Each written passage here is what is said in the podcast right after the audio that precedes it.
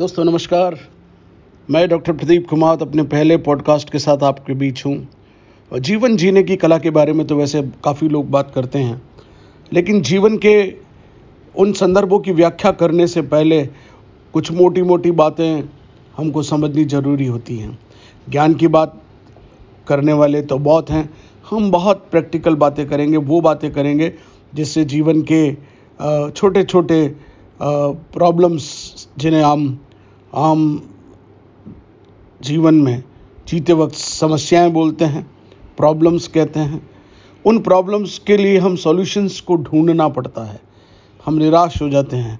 आज की युवा पीढ़ी में एक सबसे बड़ी समस्या है कि वो निराश जल्दी होती है। उनके पास सोचने की क्षमता है, वो बहुत प्रतिभाशाली होते हुए भी टूट जल्दी जाते हैं। तो ये जो टूटा हुआ जो मूड कभी कभी हमको बिखेर देता है ना, तो उसको थोड़ा समेटना पड़ता है। निदा फाजली ने बहुत सुंदर कहा है, आज कुछ टूटा हुआ हूँ, ये न समझो जिंदगी से थक चुका हूँ। चंद लम्हों को अंधेरा बढ़ गया है, हर कमर का लोच कुमलाया हुआ है, हर नज़र का फूल मुरझाया हुआ है, आईने चेहरे के धुंधले हो गए हैं, चूड़ियों के गीत थक कर सो गए हैं। कोरोना काल में रास्ते खामोश हैं, बेरोनक बेरोनक दुनिया, दुकानें, शहर गुमसुम सा दिखाई दे रहा है। फिर किसी नोवेल का एक रंगीन जुमला, एक कमीना सा दोस्त उस दूर वाली गली में मेरा इंतज़ार कर रहा है। मैं टेढ़े मेढ़े रास्तों से छुप छुपाते जाकर मिल आता हूँ। फिर फुदकती शख मैना जो मेरे घर के बाहर उस पेड़ पर चहचहा रही है, वो बाहर इकलौता बच्चा जो बॉल को लेकर दौड़ रहा है, खुश्क होठों में वह तबस्सुम घोल देगा। आओ उस जादू का नूर लेकर फिर से उस पल का इंतज़ार करें, आओ उस जादू का नूर लेकर फिर इंतज़ार करें। मैं जिधर देखूंगा चेहरे खिल उठेंगे, हर कमर का लोच लहराने लगेगा, हर नज़र का फूल मुस्कराने लगेगा, सोने सोने रास्ते फिर सजने लगेंगे, चमचमाती गाड़ियां फिर दौड़ने लगेंगी, हमारे हमारे घरों के आंगन में फिर चहचहाट चूड़ियों के गीत बजने लगेंगे। आज भले ही कुछ टूटा हुआ हूँ, आज भले ही कुछ टूटा हूँ। बस कुछ ऐसी ही बातें हैं। जीवन में बहुत सारी समस्याएं हैं, लेकिन समस्याएं हैं तो समाधान भी हैं, लेकिन हम उन समाधानों को कभी खोजते नहीं हैं। ज़िंदगी है ही समस्याओं का दूसरा नाम। और जब समस्याएं दूसरों पर टिक जाती हैं तो फिर हम फिर परेशान हो जाते हैं, हल खोजने लगते हैं। हाँ, दूसरों से हमें राय लेनी चाहिए, लेकिन अपने माँ ही टटोल। महापुरुषों ने कहा कि अपने अंदर झांको, और जब आप अपने अंदर झांक लेते हैं तो ज़िंदगी की समस्याओं के हल भी निकाल लाते हैं। जैसे कोई एक व्यक्ति सागर में डुबकी मारता है और मोती निकाल लाता है, तो जीवन भी ऐसा है। क्यों नहीं हम डुबकी लगाकर अपने जीवन के उन सारे मोतियों को निकाल लाएं। समाधान का नाम है उपाय, अंग्रेजी में हम इसे रेमेडी कहते हैं। तो इस रेमेडी के लिए हमें थोड़ा बहुत तो स्पिरिचुअल होना पड़ेगा, और स्पिरिचुअल में तो सीधी सीधी बात आजकल जो एक होती है कि अर्जुन को किसने सिखाया? कृष्ण ने। सुग्रीव की समस्या का समाधान किसने किया? हनुमान ने। तो आध्यात्मिकता कहीं न कहीं हमारी काम आती है। हमको अपने इन वेद पुराणों, महाभारत जैसे इतिहास को समझने की आवश्यकता है। जीवन में समस्याएं कभी समाप्त नहीं होती है, एक को सुलझाओ दूसरी तैयार हो जाती हैं।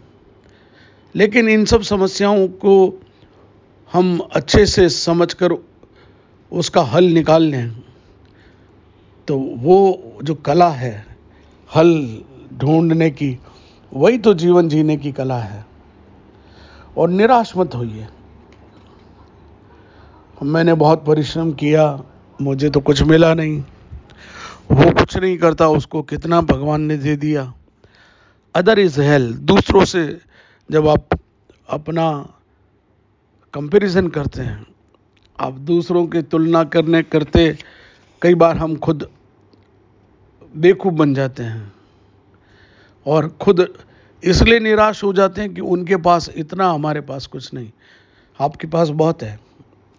ये सुंदर स्वस्थ शरीर दिया है ना, कोरोना काल में शरीर की वैल्यू पता चली। पैसे से ज़्यादा स्वास्थ्य है। दुनिया में स्वास्थ्य से बढ़कर कुछ नहीं है।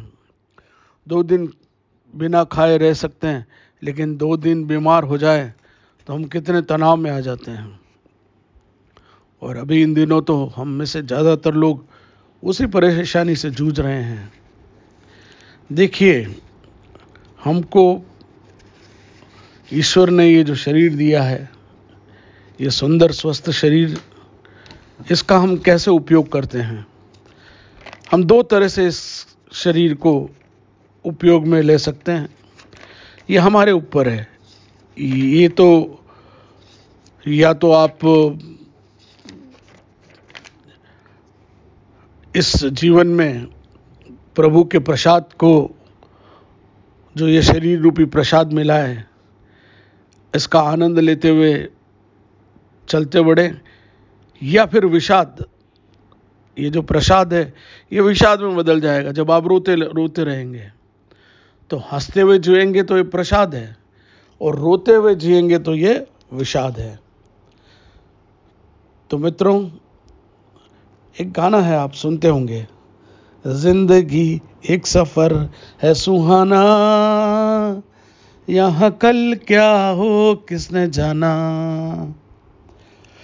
और अरे जिंदगी के इस सफर में कल क्या होने वाला किसको पता है। प्रलय आ जाएगा, किसने सोचा था कोरोना जैसा एक प्रलय भी आएगा। ये मेरा विषय नहीं है कि वो आर्टिफिशियल है या नेचुरल है। ईश्वर ने हमारी एक डायरी दी है। अब तो डायरी कम लोग इस्तेमाल करते हैं। कोरोना काल में भले ही लोगों ने डायरी में कुछ लिखा हो, लिखना भी चाहिए, क्या अनुभव है जीवन के। ईश्वर ने तीन पन्नों की डायरी दी है। पहला पन्ना जिंदगी, जीवन, ईश्वर ने लिख दिया। आखिरी पन्ना मृत्यु, जब जाएंगे, वो भी ईश्वर ने लिख दिया। बीच का एक पन्ना खाली रखा है। अब इस इस खाली पन्ने पर आप क्या लिखते हो, ये आपकी मर्जी है। जीवन भर की मूर्खताओं की स्टोरी बना जाए, या इतनी कुछ अच्छी जीवन जी जाएं कि लोग हमारी कहानी को याद रखें। और हौसला कभी मत हारिए जीवन में। जीवन जीने के लिए, इस बीच के पन्ने को भरने के लिए हौसला मत हारिए। और हमेशा ये याद रखिए कि ऊपर वाला साथ है। मानो तो हारे और ठानो तो जीत है, ऐसा गुरुदेव भी कहते हैं। तो हमको करना क्या है, हंसते रहना है, मुस्कुराते रहना है। आपने लाफिंग बुद्धा का नाम सुना है। वो करते क्या थे, उनका नाम था हतोई। चाइना में उनको बोलते हैं पोताई। हतोई, पोताई, अब नाम सुनकर भी आपको हंसी आ रही होगी। तो हंसना सर्वाधिक महत्वपूर्ण है। अगर आप हंसते रहेंगे तो जीवन में कई समस्याएं मैं मैं लाफ्टर योगा भी कराता हूँ। कोई आपके सामने बिना मास्क आ गया, एक समस्या हो गई, तो आप हंसकर भी कह सकते हैं। आपने ऊपर हाथ लगाए और उसको बोलिए बाहर निकला आपने कहने का तरीका बदल दिया, उसको भी बुरा नहीं लगा और आप एक समस्या से बच गए। ऐसे अनेक उदाहरण हैं। मैं आपसे फिर समय समय पर मुलाकात करूंगा। जीवन जीने की कला के प्रारंभिक मैंने एक परिचयात्मक सत्र आपके बीच रखा। आगे हम फिर मिलेंगे। सकारात्मक सोच कैसे हमको आगे बढ़ाती है। अगर हम सोच लेते हैं कि हम जीत गए तो हम जीत जाएंगे। अगर आपने ये सोच लिया कि मैं हारा हुआ हूँ तो आप पक्का हार जाएंगे। मन के माने जीत है और मन के माने हार है। और एक बात और ध्यान रखिए कि जो व्यक्ति ईश्वर की सत्ता में विश्वास करता है वह ईश्वर के लिए प्रार्थना भी करता है और ईश्वर के समक्ष की गई उसकी प्रार्थनाएं फलीभूत भी होती हैं। तो आइए जीवन जीने की कला को और आगे बढ़ाते हैं। मिलते रहिए और इस पॉडकास्ट को सुनते रहिए।